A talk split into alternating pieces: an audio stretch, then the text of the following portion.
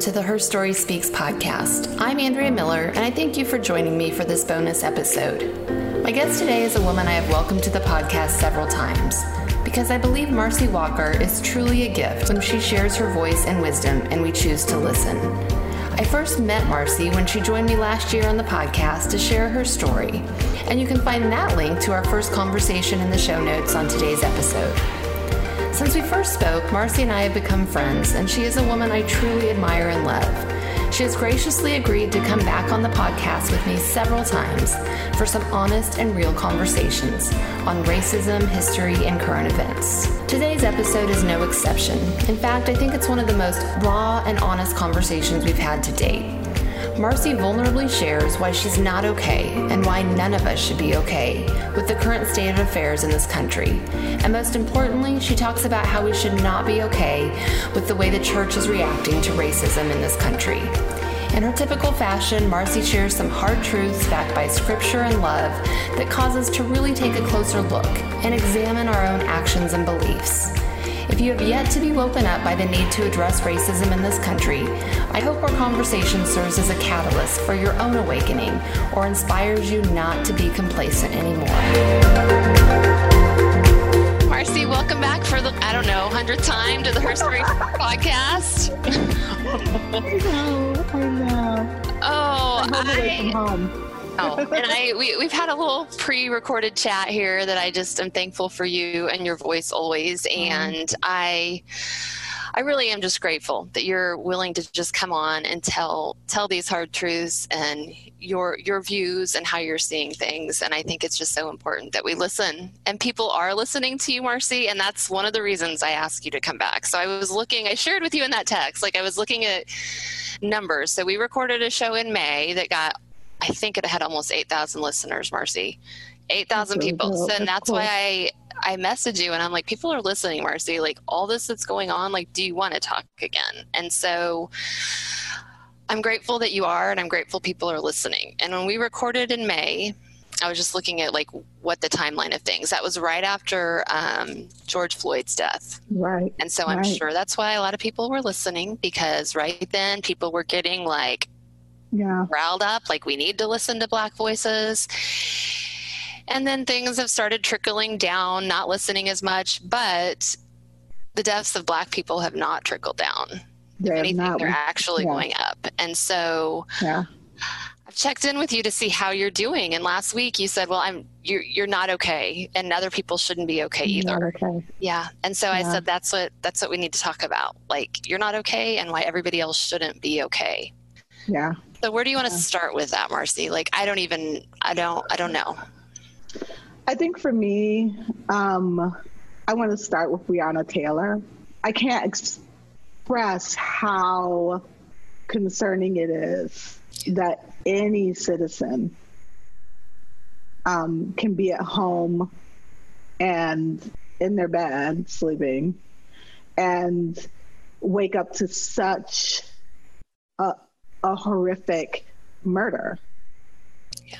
And there no one be charged for that. No one no one the murderer, the bullet that hit her, the person who shot the bullet not be charged in that. I can't fathom any American citizen who is not concerned about that. Yeah.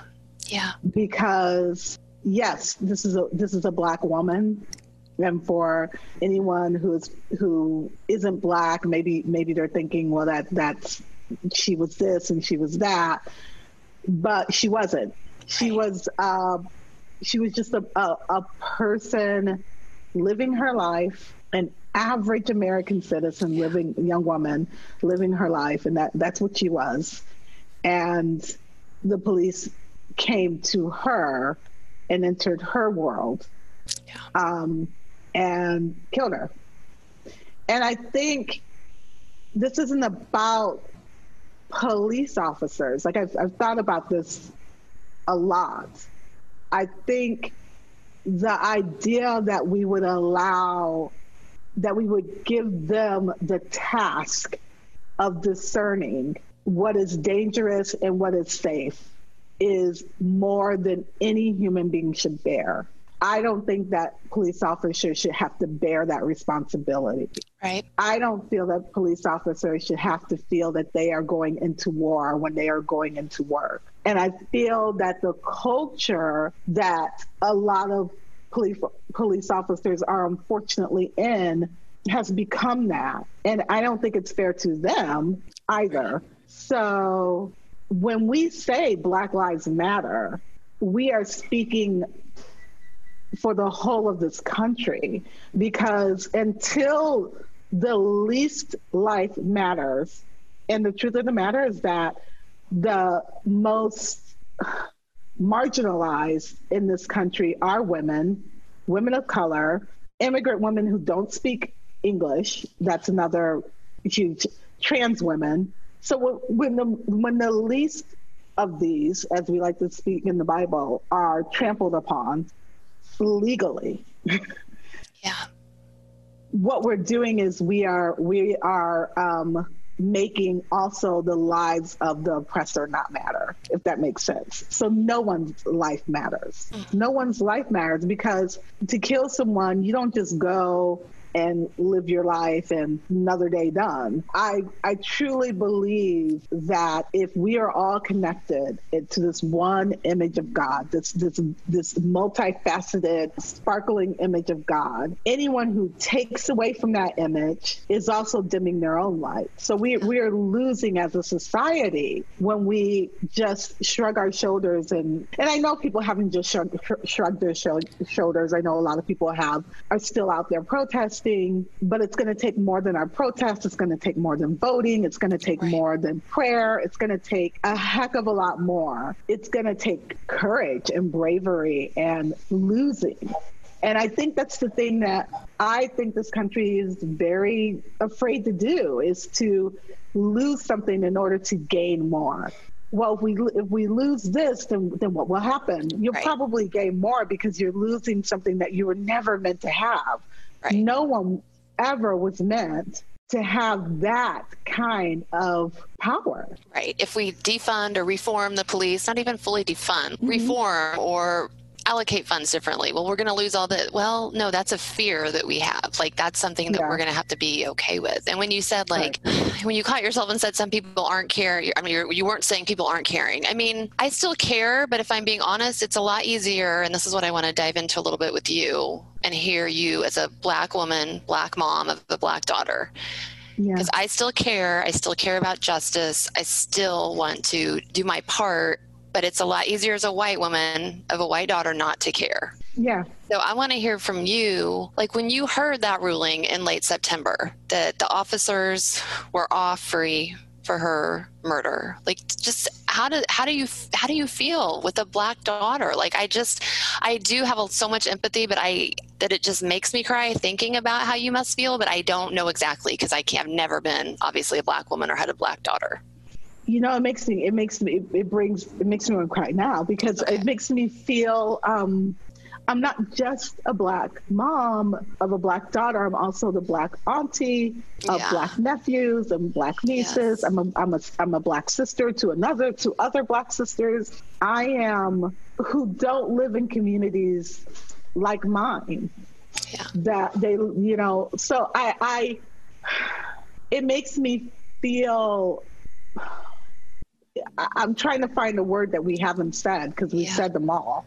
You know, unseen, unheard, vulnerable, all of those words. Yeah. But uh, erased. It also it makes me really angry mm-hmm. and outraged because I, am just dumbfounded that that we are still here after all the protests, after all that we are still here, and it's still continuing. It feels like it's increased. I just think yeah. we're more aware. I don't think it's increased at all. I think I think we I think there are probably so many daughters that are never um, named. We don't know their names. We can't say their names. It's, it's happened um, long ago.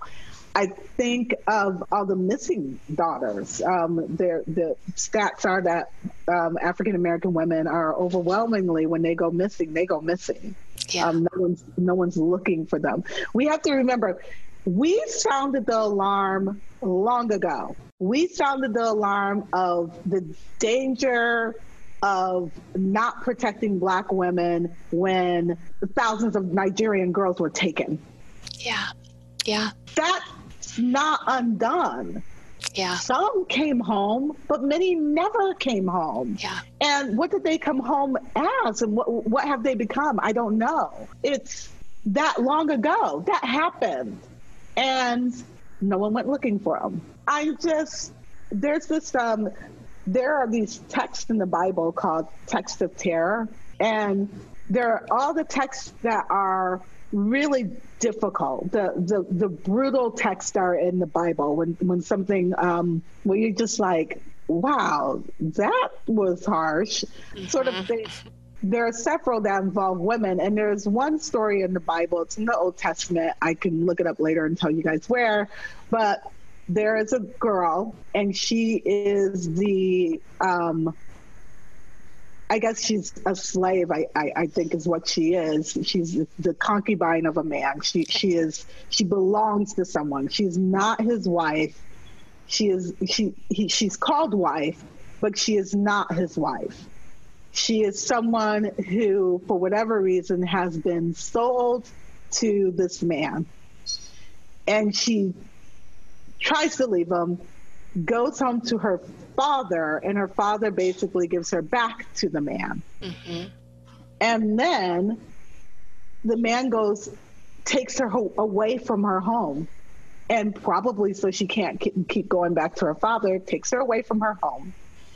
And they stayed a night at another man's house who also has a, he has a daughter now, I don't know if it's truly his daughter or another woman, but he has a woman there and it's his daughter, he says.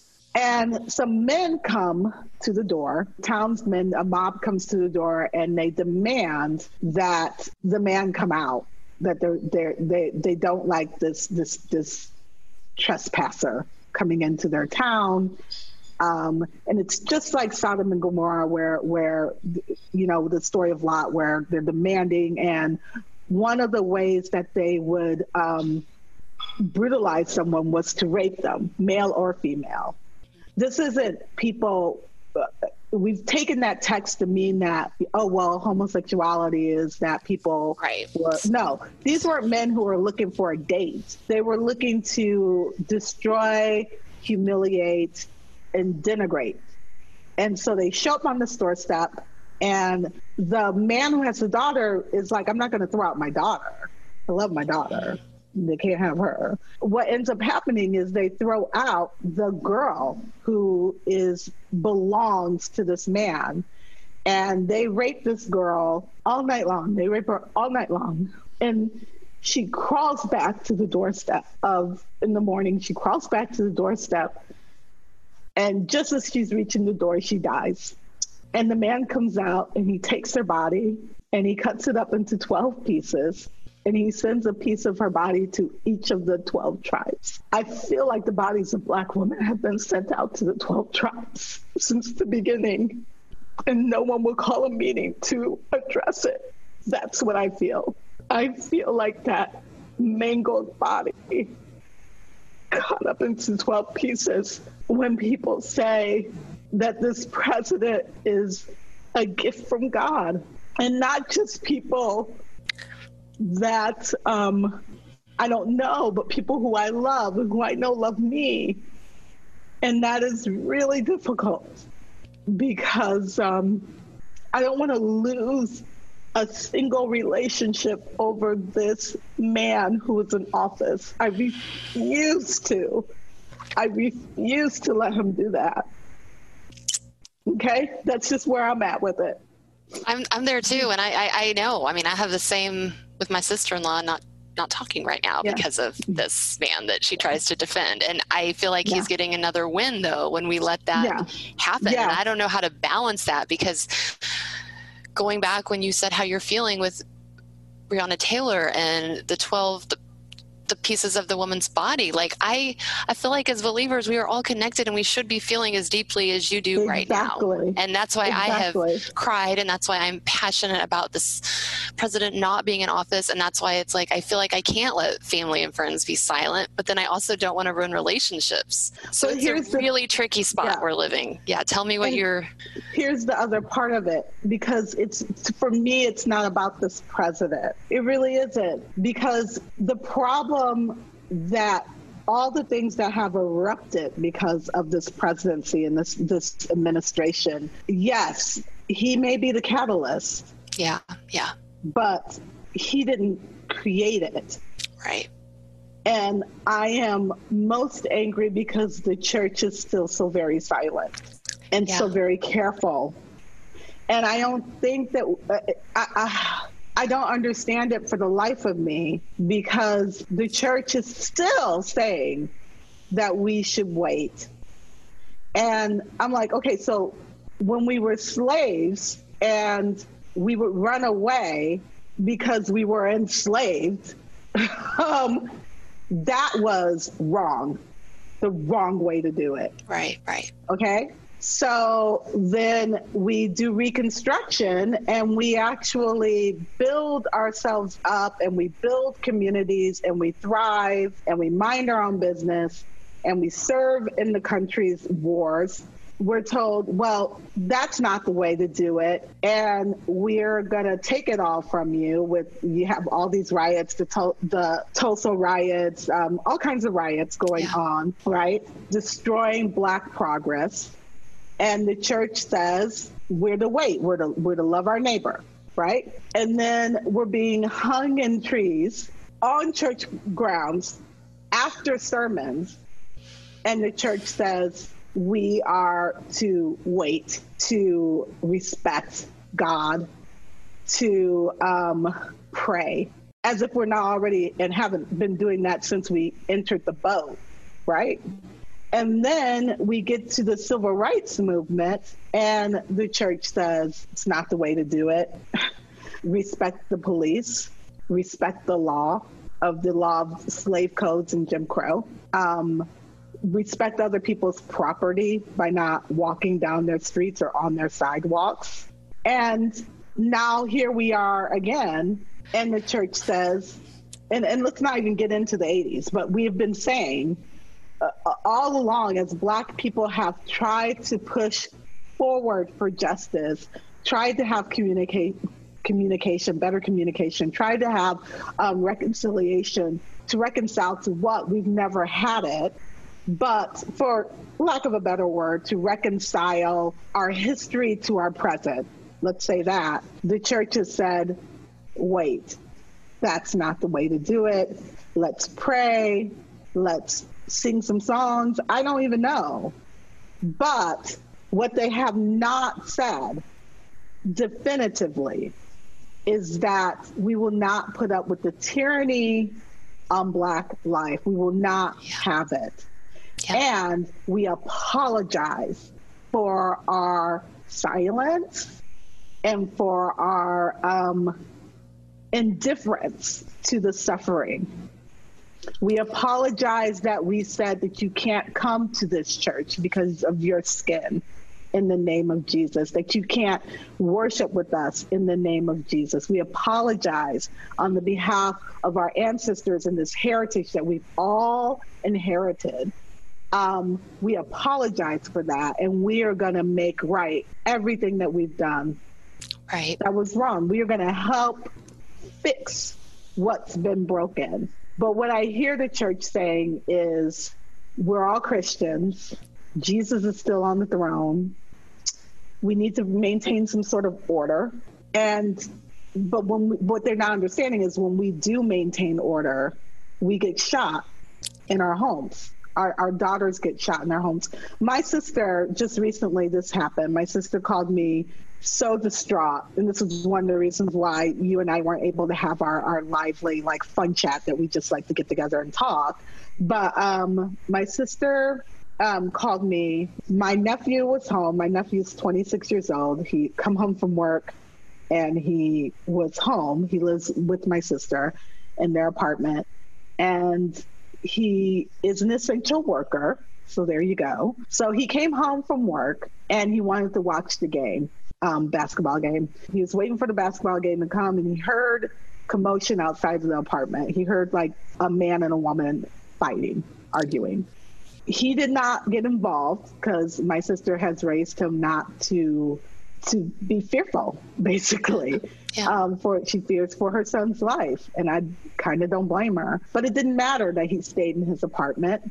The police came. Um, my nephew unfortunately let them in, and they proceeded to antagonize him. They were like, where we heard that there was a domestic dispute. Now he's home alone. No one's there but him. He's like, yes, I heard it was down here. They take him outside. They handcuff him. There are cop cars around. Um, they're demanding that he gives them his social security number. He said he wouldn't do it. He wasn't involved with this. He was he not involved it. at all. He heard it and my nephew was my nephew, my 26 year old nephew, who, you know, he's he's not a, a big baby crying. You know, he was shaken, like truly shaken, and my sister was distraught because she knew that there had the wind just shifted, the whole story could have been different. Yeah, yeah. The whole story could have been different.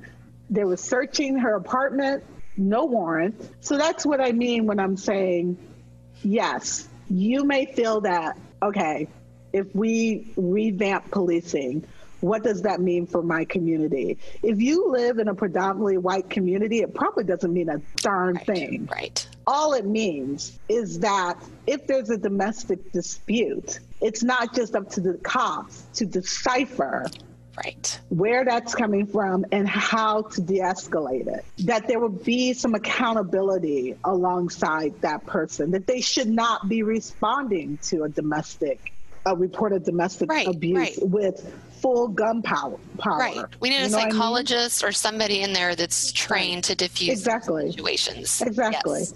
So yeah. we are, and also someone who's not loaded who who could go into it with a calmer demeanor to help de-escalate the cops because right. yeah i would imagine you're scared of what's behind the door. But once they saw what was behind the door they continued they saw that he was by himself, you know? Yeah, I'm still reeling that this is what happened, that he was handcuffed, was not involved in that dispute. And I don't know why no. I'm surprised because we, we're seeing it all the time. Mm-hmm. But I guess because mm-hmm. it's like it happened to your nephew, Marcy. Right. I mean, right. I, and I was just reading before we came on to record that um, in the three months and we would think that this all this attention that things would be going going down like the police killings and shootings right. of black men and women. But in the three months since george floyd's death the racial disparity in police killings has increased. The data shows that from january to may of this year black people were approximately three times more likely than white people to be killed by police. And from may to august 31st they were three and a half times more likely.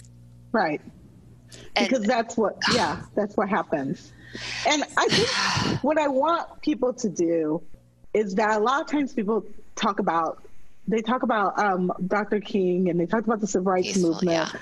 but you have to remember these people were beat with bats and batons and tear right. gassed and bloodied and um, their houses were um, set on fire. Um, they were ran out of the city. We have you have to remember that the counter protests that we don't talk about you know we like to see the pictures of people marching but we don't like to see the pictures of the dogs. We don't like to see the pictures of the water hoses. We don't like to see the pictures of people bloodied citizens bloodied mm-hmm. all because they wanted the right to sit in a waiting room like any normal person um, and not have to go through the back door yeah. That's what they were fighting for, all because they wanted their kid to be able to go to the school down the block and not three blocks away. All because they wanted to stay on the lunch counter. Right. So if you if you are thinking that for some reason I, I had someone who I love say that there are people on both sides. And I was heartbroken because this is what you don't what we don't see is that people protesting is not the problem. It's never been the problem. My goodness, if you go back to the Bible, so much of what the Jews did under oppression was out and out protests. Mm-hmm. And yet we we hold them up and we as heroes. But when we see black people doing the same thing, we say, well, they're villains, they're criminals, they're they're um, Antifa, they're this, they're that, because we don't know what it is to seek justice. We have no idea what that looks like. We're blind to it. That's what it looks like. When King and the rest of them were seeking justice, when Harriet was rub- running and seeking justice, it didn't look like the pretty pictures that we paint. It looked like death. And the, the counter attack of that was so much more than what people were fighting for. So you have people yeah. fighting for the for the fact that they just don't want black people to die at the hands of the police. That's what they're fighting for. We don't want black people to die when the police pull them over. In fact, we would like it that the police not pull black people over just because they're black. In fact, we would like not to have police patrolling black communities at a higher rate than white communities. Right. All of that is so reasonable. The counter protests are white citizens on their lawn pointing guns at people wanting the same thing that they have. Mm-hmm. Mm-hmm. Or a young man getting in his car, loaded up, his mother driving him to go to a protest that's not even in his community and shoot people. Yeah, and not right? be questioned and, by the police, but rather be right. thanked practically. Be thanked. And let's talk about the amount of Christian dollars who have raised money on his behalf. So when we talk about those things and then we say, oh, yes, let's celebrate Dr. Martin Luther King Day, I'm like, are you kidding me? Because we are saying that we want the peace without the protest. And it, it, just doesn't work like that. And that's the message the church is generally giving. And that's the message yeah. the church is giving. Yeah. And and let's talk about Jesus and protest. Okay. So when Jesus came into the world, it was at a time that Jews were very, very oppressed under Roman Roman rule, right? Um, so much so that Herod sent people to kill babies in hopes of killing Jesus, right? Yeah. So you have that kind of tyranny happening. Um, you have the tyranny of people who can't enter the temple. So you also have the tyranny of the temple needing to please the Roman guard. Yeah. So a lot of people were locked out of the temple, right? Women, sick, elderly, all kinds of people could not enter the temple. That's why all they're all around the pool, right? So when Jesus comes and he is healing people and he is absolving them of their sins, right? He is basically the walking temple for the marginalized people. That is what he's doing. He is being what the temple should have been, what the what the administration should have been. That's what he's being. And so when he goes to Jerusalem and he's sitting on that donkey, it was a protest yeah, you're right. of those powers that be. Mm-hmm. It was those people came out because they were like, hallelujah, finally, right. we are going to see justice. We are going to see a new day. This is what it is, right? And if anyone wants to say, oh, that's not what it's about, of course it's what it's about. That's why the leader said, Get your people under control. We do not want to cause a riot. Gosh, and Jesus right. said, You know what? This isn't just about this world. This is about the whole of creation, so much so that the rocks will cry, cry out for justice. They will cry out. So we, as Christians, need to get a handle on our own need for security, for safety, for uh, no, there's no time that has ever been not okay to be a Christian in America. Has it been uncomfortable to be a Christian? Sure. But it certainly hasn't been illegal.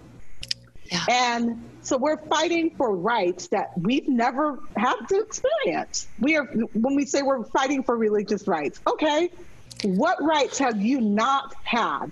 Right. If right. you're saying that I don't want to see gay people get married in my church, that's not an infringement on your being able to practice your Right. religion. Right. That's an infringement on your comfort. Right. That's what that is. Let's let's talk a little bit, Marcy. I mean, there's so many ways I could go on this because you're just so you are full of wisdom and can talk on anything.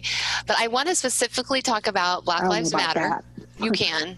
Black hmm. Lives Matter because I see when we're talking about the church, I see a lot of negative reactions to that even with the church. They can't Yeah. say Black Lives Matter. It's a Marxist. Like I have had so many people send me Yeah. things, church people that are like just because we have Black Lives Matter. My daughter has it on our car. We have it in our front yard, you know, and it's like Yeah. they, they are concerned with that. So I want to read something that you wrote on Instagram because I think it's one of the most powerful things. It was what I was reading my husband when we came on. And then we're going to mm. talk about Black Lives Matter. There was a time when white people had no problem saying Black Lives Matter. They were so aware of our lives that they made mm. signs noting that the very fact of us, the very fact of us, and posted them everywhere.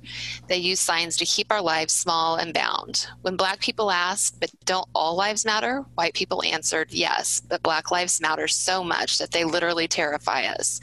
So you must drink from the well over there and enter through the door back there. For decades, white people feared that black lives mattered too much and our lives might grow bigger and more meaningful than white lives.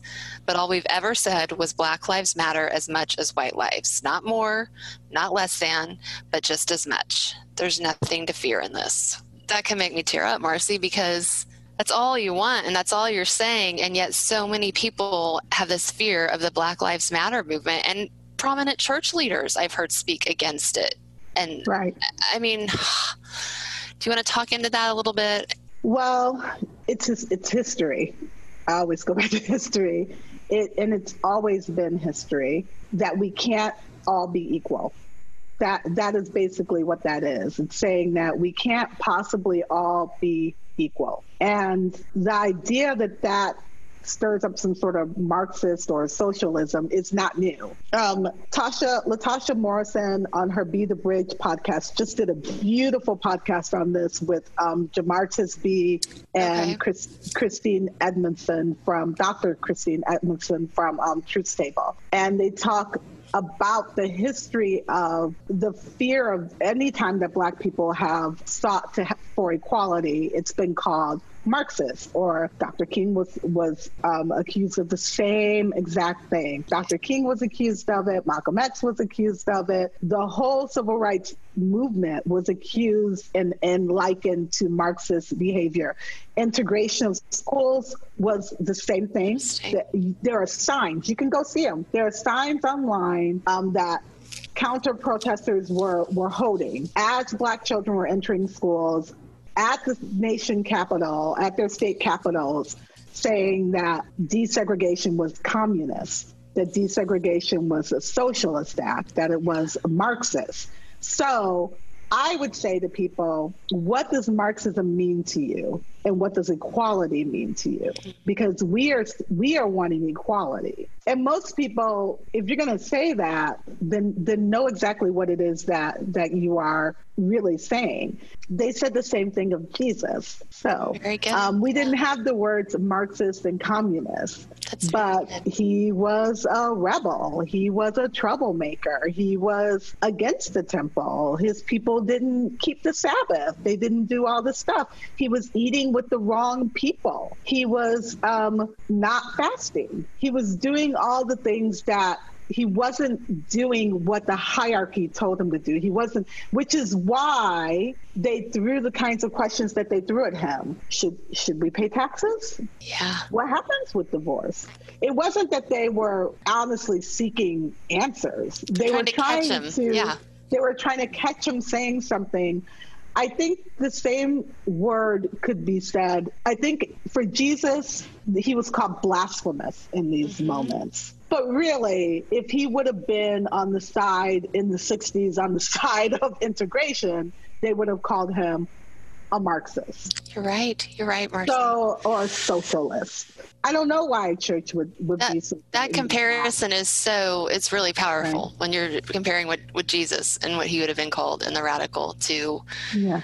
Well, I feel like that's the same with Black Lives. People, believers, Christians are trying to catch you in something, and it's, it's they're just trying to catch you in something. And I would say, okay, let's take it to this. If Black Lives Matter, name me all the Black teachers you've had in your life. Tell me about the Black pastors. What was the last Black theological book that you read? Who are the translators of your Bible? Who's your doctor? Yeah. Who's your dentist? Yeah. Um, if Black Lives Matter, why don't we see just as much integration of white people receiving services from Black professionals yeah. as we as Black people do? What was the last restaurant you dined at? Who was the chef? Yes. Because believe me, the fact that we were relegated to the kitchen and not allowed to sit at the counter does play a role in that job market as well it's yeah. very hard for a black chef to have the same credibility and the same opportunities as a white chef. So that's what we mean too by Black Lives Mattering. Name me all the people who have been shot by the police that are white who were unarmed, just yeah. unarmed but innocent. And what happened in their cases? Yes. Did that police officer go to jail? Yeah. Were they removed from their job or are they still getting their pension? Yeah. So, yeah, let's look at black education. Let's look at let's look at um, schools that are predominantly black. Yeah. Um, how how are their facilities compared to an all white school in yeah. the same neighborhood? If Black Lives Matter, how come you don't have a black person as your neighbor? I know, Marcy. You know? Yes. No. And, and I don't mean just, and I don't mean just a one off. I mean, how how come you don't have black people in your neighborhood. Because they don't they still don't matter in this country and and you don't matter. and i didn't i really hesitated. I really don't like as putting you as a black woman in this position because you shouldn't have to defend it at all. I think you though are so good at great at talking to white people of here are the facts and here's what's real. And i think i was reiterated to bring this up again because like my daughter has a black lives matter bumper sticker on her car. And this weekend she went back to oklahoma bible belt and she sent me a picture. Somebody had covered it up with duct tape. Yeah and I just, it hit home to me again. This is the Bible Belt. These are supposed to be Jesus seeking, loving people. And I don't know who did it, but in the nerve and broad daylight, that they were bothered that much that they covered up a bumper sticker. And I feel like that's what we're doing as a Christian church. We, we don't yes. want to cover it up. We don't want to see that. Yeah. And we just have to keep talking about it and that it matters to keep saying it until yeah. Black lives actually matter. But here's the, here's the thing that's so interesting about it is that if I put um, on my bumper sticker that, I don't know, Yoda's life matters, right? Right, something trivial, sure. Something trivial. No one's going to get offended. It doesn't even matter. He's not real, right?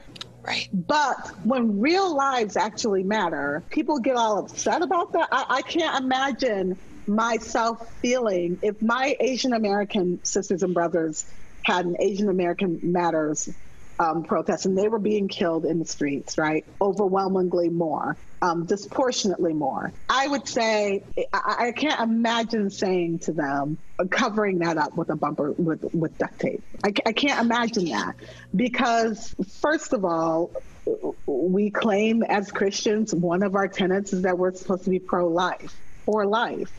Well, why not Black lives? I, I don't understand that. Like, like, how can you not be for Black Lives Mattering?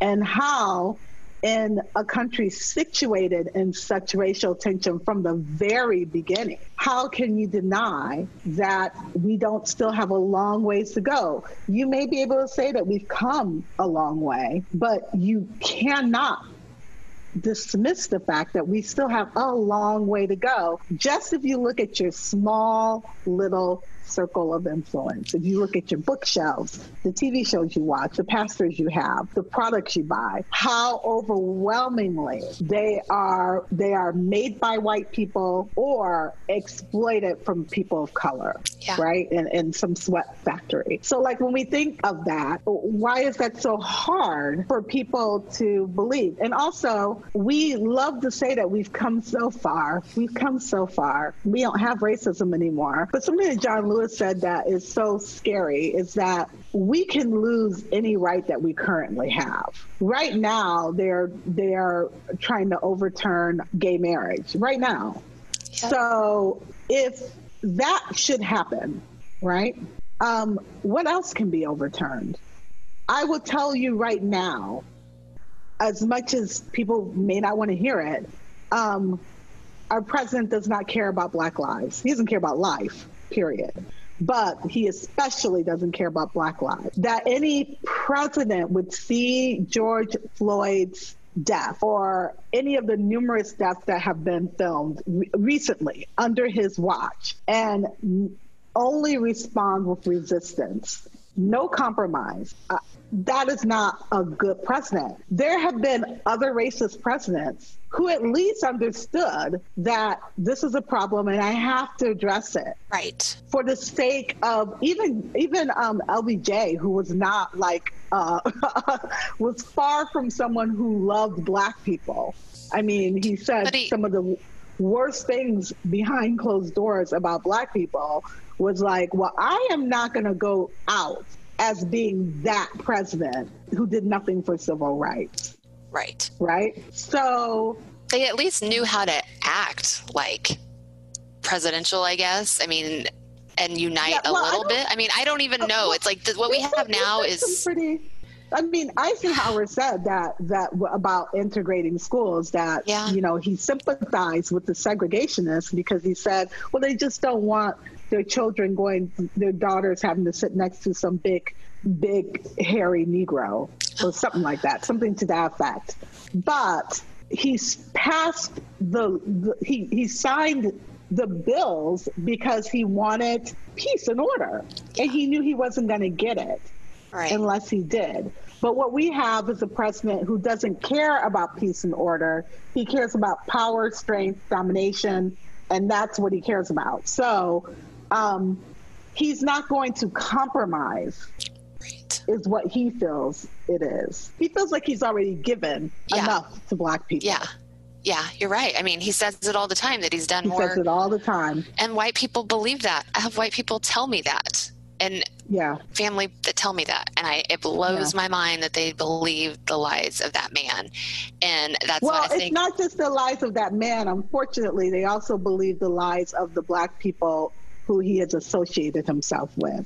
And all I can say, dear white people, is you know that you have family members and celebrities. You have white celebrities, family members who you will say, that person does not speak for me. It is the same in the black community. Yes, of course, there are people, there are black supporters of Trump that does not mean that therefore he's not racist and a right. problem. I want you to say just, this because yeah. that I mean, it, yes, it's it's ludicrous. It's in the same way that you know a misogynist can get married. Very good. you know, yes. they can find a wife and get married. Right. That says he's a great happens, guy. I love him. Mm-hmm. Happens all the time. Very good. Very so good point. The fact that we're just like, oh, well, if he has a black friend that solves it. No, no, no, no, no, no, no. Um, it's not about his friendship it's about what what does he say and do that benefits black people. And if you can't name those things if you cannot tell me what those things are um, because black people are dying at higher numbers and higher rates of covid than any other group black people and people of latin um, and hispanic descent. So when you're saying that um, yeah um, he loves black people. If he loved black people, he'd wear a mask because we're dying more than anyone else. Yeah. Or he would have denounced white, right? Or he'd have den- denounced white supremacy on national TV. Well, I mean, and he wouldn't need to ask, "What should I say?"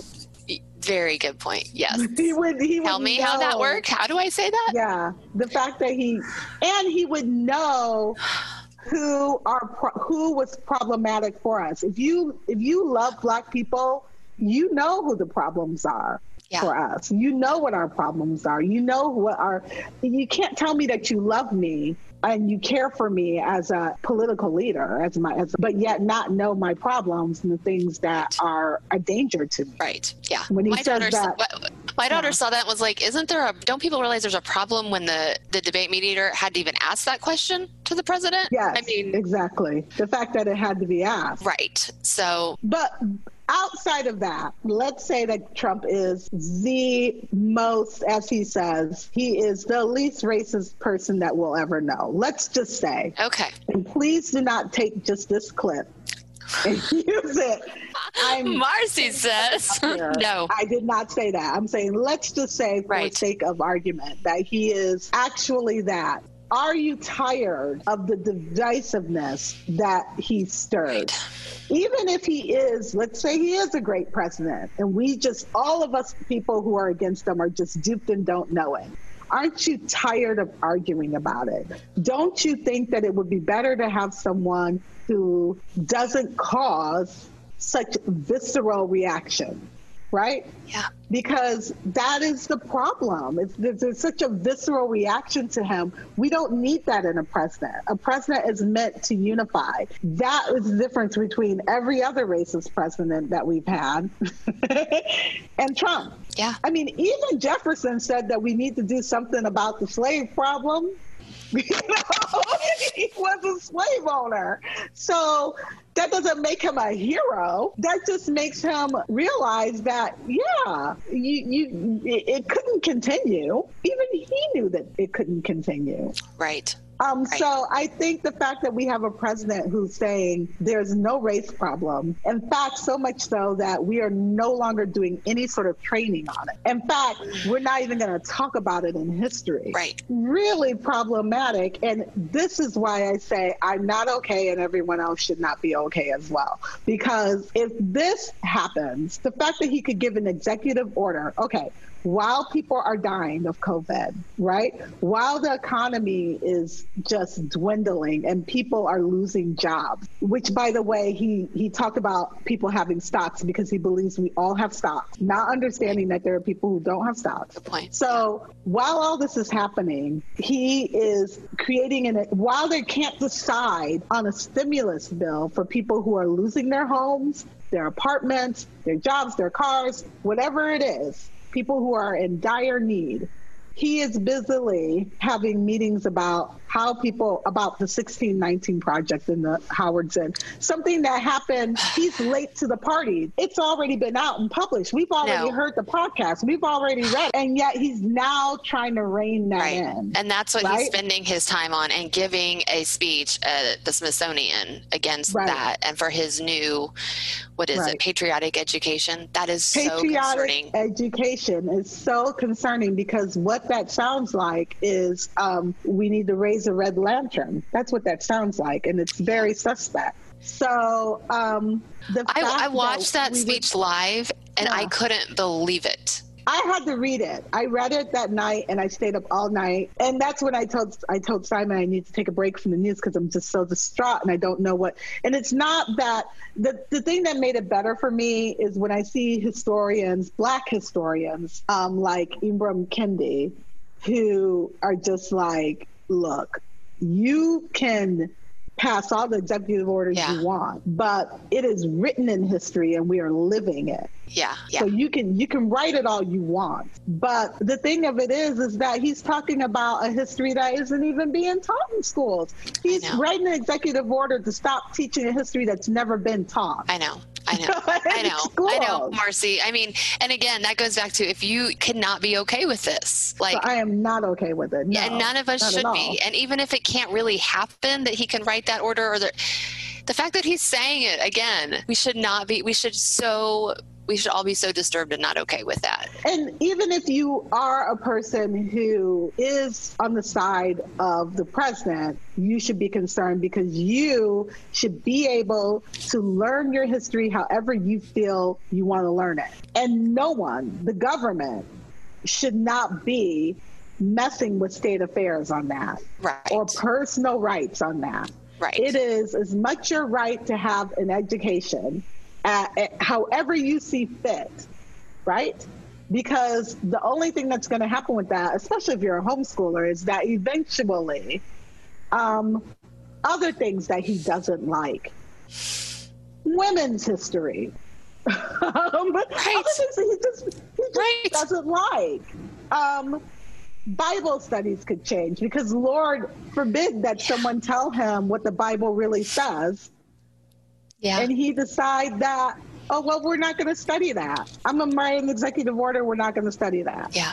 So while you guys are saying we want someone to protect our religious freedoms, you can't have a president who can only protect your religious freedoms and not the freedoms of everyone else. That's right. Because a president who does that eventually will sell out your religious freedoms. You That's need right. a president who cares about freedom, period.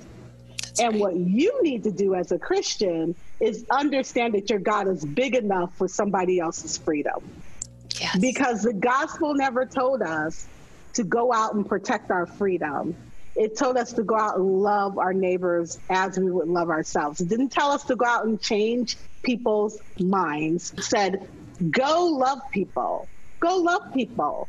And if they're not wanting to receive this good news of love, then wipe your feet and keep keep going. It doesn't say dig in harder. Jesus didn't say, okay, I'm going to send you out two by two, and when you get to someone's house and they don't want the message, you stay there and you make sure that they take it. No, he said if they don't want the message, keep it moving. Keep it moving. Don't worry about it. Don't worry about that. That is for God to take care of. Also, while we're talking about Jesus spreading the gospel, he made it very clear from the very time that he shows up in the temple people, his intentions are for the marginalized. When he reads from the scroll and he and, and he actually takes two scriptures and puts them together, when he reads from that scroll and he says that he's come to set the captives free, he is saying I have come from these marginalized people. When he tells the Pharisees, I, I came for the sick and not the wealth, when he tells the wealthy young man that it's uh, hard for, you know, to sell out his possessions and follow him, and it's hard for a rich man to get through, to get to the kingdom of God, he is making it very clear where his loyalties lie. His loyalties lie with the image of God in the marginalized yeah. people his loyalty is to his father. His duty is to to who who sent him. It, his duty is not to the temple. It, it's just not. And when he's offered the kingdom from Satan, and the temptation is he can he's offered that kingdom. He makes it very clear his feelings about that. So when we are being tempted to say we need to protect our religious rights, we are wasting the gospel. We are wasting the good news because you cannot love your neighbor and protect yourself. You can't. I mean, that's that's why it says if they ask for your cloak, give them right, the second right. one. You know, and yet we're here like, nope, I need both cloaks, and you need to also do as I say. So it's no wonder that we have young people who are running from the church. They're not running from Jesus they're running from the church. And the fact that they see what's happening, they see this precedent, they see this administration, they see these protests, they saw the George Floyd video, and when they go to church and our church is silent, they are saying, I don't know what you've taught me all this time you told me that I'm supposed to love people in my neighborhood. You sent me on all these mission trips. Well, here's a mission right here at our front door, and you're telling me that it's Marxist or socialist or all these kinds of things. It's so mind blowing. It is. Me. It is, Marcy. It is so just like I've never felt so distraught. I know you feel the same way. Just so distraught and disturbed. And yeah. we're coming in on election, and I think that's why. I mean, both of us didn't really want to get I know the intention of our Instagram or our voice was never yeah. to get quote political, but it's right. like the stakes are too high not to now. And I think that's why we both mm-hmm. probably have become more vocal that it's like you can't just be silent about this. And we have an election less than a month away. So what I mean, just like I go ahead, yeah. But what I also want to say about these elections is that even if we get a new president, it's not going away, right? It's not over. Right. In the same way that we people believe that because we had a black president that racism yes. is over. Yes. This does not end it. This does not end it. There's yes. still so much work to be done. And I don't think that that as a Christian, I truly don't believe that my hope is in whoever is president. I believe my hope is in a church that decides, okay, It's no longer about the offering plate. It's about who needs lifting in this world. It's about the marginalized people. It's about loving. It's about healing those people. It's about coming together to be be the light right in all these dark places and not over in another country which is what we love to do as christians but right here. Right right here in this right. country and there's darkness at the voter polls. Voter suppression is real. I am experiencing that right now because i moved from one state to this state and let me tell you every day there's some struggle to try to get myself a mail-in ballot. So voter suppression and how we educate our children all these things are dark places. There are dark places right here. There are schools that need your attention right here. Yeah. And they yeah. don't need your attention as in you throw money, you send your kid to paint a wall. They need you to move into community and be in community. Yeah. But not as I'm going to bring my whiteness and take it over. That so often is what happens. And right. then what ends up happening is that neighborhood then becomes an all white neighborhood. That's right. what gentrification is. What we need are people who are willing to live low, like Jesus lived low. Yes. And willing to say that I have enough and now I can do more. But we don't we don't have that kind of a church. We just don't have it. We we don't. We are so individual in our salvation, individual in our practice. We don't we don't have it. And it's it's very distressing. And I don't me. know how we're gonna get there. I mean I get overwhelmed thinking, well, how are we gonna get there? But I think it's people like us demanding that from the church Yeah. and not just sitting complacent and hearing the feel good messages and going on with the week. I mean, you know, Yeah. you and I are both Yeah. in a new spot of being in a new town and not having a home church yet. And it, Yeah. we have the chance to be very selective, but we also need people are in churches, they need to be demanding that and Right. not just sitting there quietly. Not just sitting there quietly. That's There's so true. much, Marcy. There's so much. And I don't want to leave people overwhelmed, but I want people to realize that there's there's so much that we shouldn't be okay with. And things have not just stopped because it's starting to get out of fashion to Yeah. black squares or black lives matter. Like this is still Yeah, an issue. Jonathan Price is is the latest news story, and I haven't seen nearly as much. I haven't either. I saw Letty post that, and then I was looking this morning, and I was I had a hard time finding information on it, and I was like, right. why is this not a bigger deal right now? Exactly, exactly. think- and I, I Yeah. personally am at the point where I'm just like, I don't, I don't know. Which is why when I wrote about Breonna, I didn't put it in the when I did the post, the letter to my daughter about Breonna's death. I didn't make it like I'm talking about Breonna because I honestly didn't want that fix sort of thing where we where we need to be stunned into action. I want I don't want I don't want a bunch of likes just because a black person died. Right, right. We have to get it we have to get around that. We have to figure out a new way to know what's happening and not just I don't know. I, I am exhausted. I know the importance of saying names. I'm exhausted of saying names to in a hollow, empty room. Right. To have a cool hashtag to just, Right. yeah, to look at it as another name. I know. Exactly. And the letter you're talking about, I'll, I'll link that up on these show notes. You wrote a letter to your daughter, and the blog post was You Remind Me of Her. And it's so.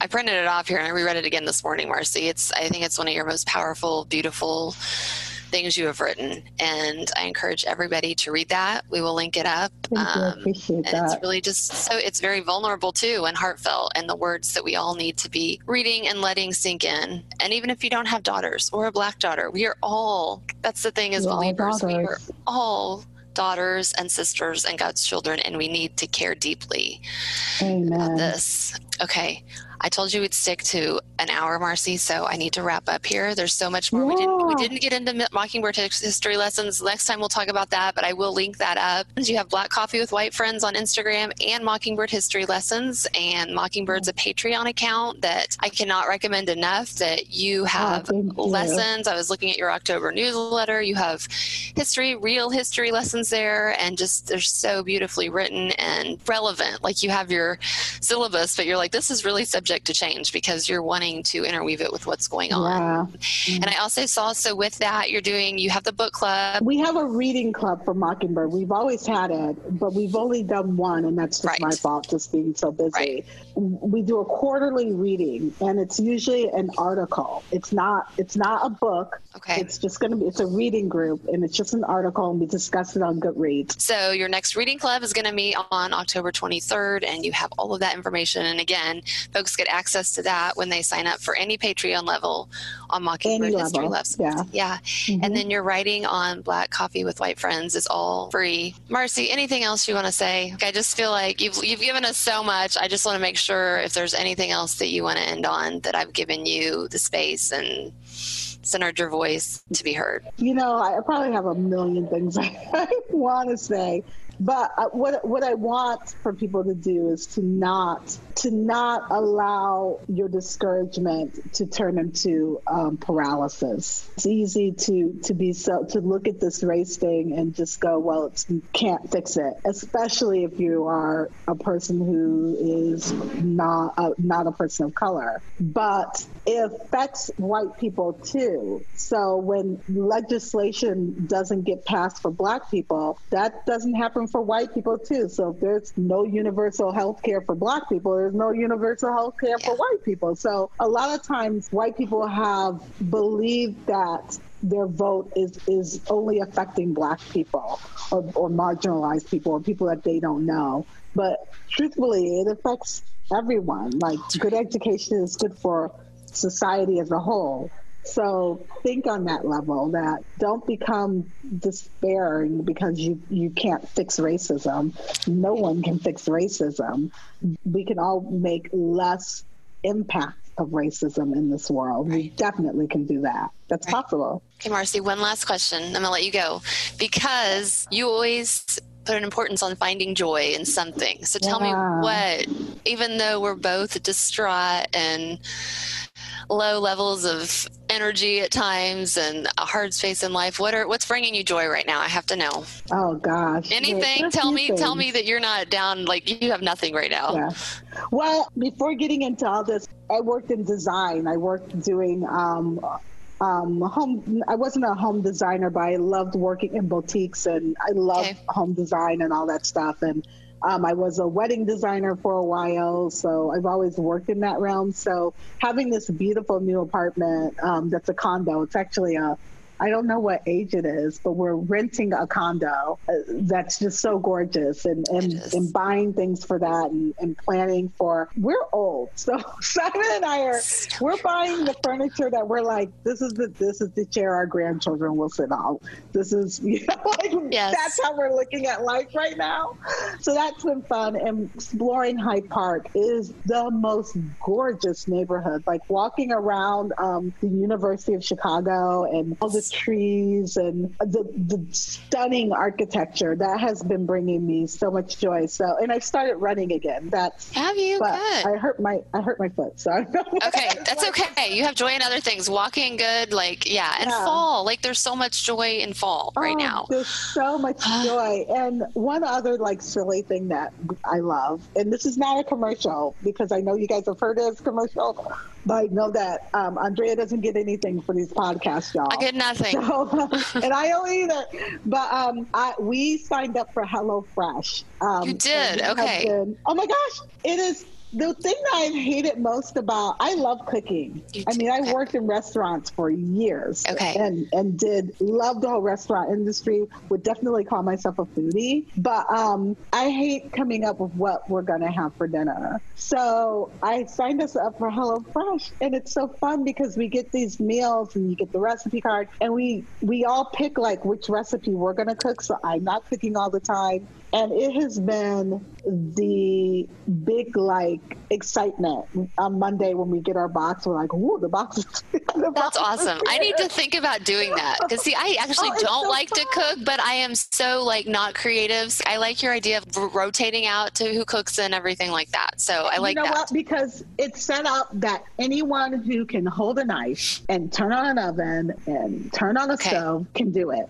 Okay. Everyone can participate. We need fun new things right now with COVID and isolation. So, um, and I will say again, HelloFresh, we do not get, we're not an ad. Yeah. We're, not, we're, not, getting do paid. Any, uh, yeah, like fact, I'm going to say, do any, yes. find a meal plan out there. There are many out there. Yes. I'm not, I'm not sold on HelloFresh. It's just the one it's I'm just the one you're right doing now. right now. Cause there are a lot. I'm here to tell you there's um, Blue Apron. There's some other one called Earth Balance or something like that. I don't know, but there are loads of them. If you are tired and also if you're not going to restaurants if you're right. not having that try it that's try a great it. idea because our so food fun. budget is not what it used to be on restaurants so this is a great idea so i'm going to bring up one other thing with the crate if we're on that note i don't know you might have seen the post i did on that girls can crate That is the best little thing but i just like bringing my daughter joy every month. We've only gotten one, but me too, like learning with her about African American women. I mean, they have a lot of BIPOC women that they feature and a little experiment or craft that goes with it. So that is another monthly crate thing why we're stuck at home to look into for your kids. And again, I know there's a lot of those out there, but this is one that I stumbled across their page because they were featuring yes. different women's stories, and I was like, yeah. I got to find out more yeah. about this. So, okay, so what we're saying is everyone get some happy mail. that's exactly right. there's way more than Pay Amazon. Okay, happy mail. That's, Pay for happy mail. that's right. And with that, Girls Can Crate, A black woman is one of the founders of it, and so I'm trying to yeah. be more intentional about supporting companies that uh, black women, and she is, and so I'm like, in a small companies too. So those are our plugs. Those are the plugs for Joy sign up, get yourself That's some deliveries. Okay. All right, Marcy, I love you and I thank you so much. This has been a long conversation Aww. and you've shared a lot with us. Oh, thank you. Always a pleasure. I know we've covered some hard and emotional topics in this episode, so I truly thank you for listening and centering Marcy's voice. As Dr. Chanequa Walker Barnes says, if we truly want to address racism in this country, we have to move the voices of black women from margin to center. As always, all the mentions in this episode, as well as where to find and connect with Marcy, can be found in the show notes at herstoryspeaks.com.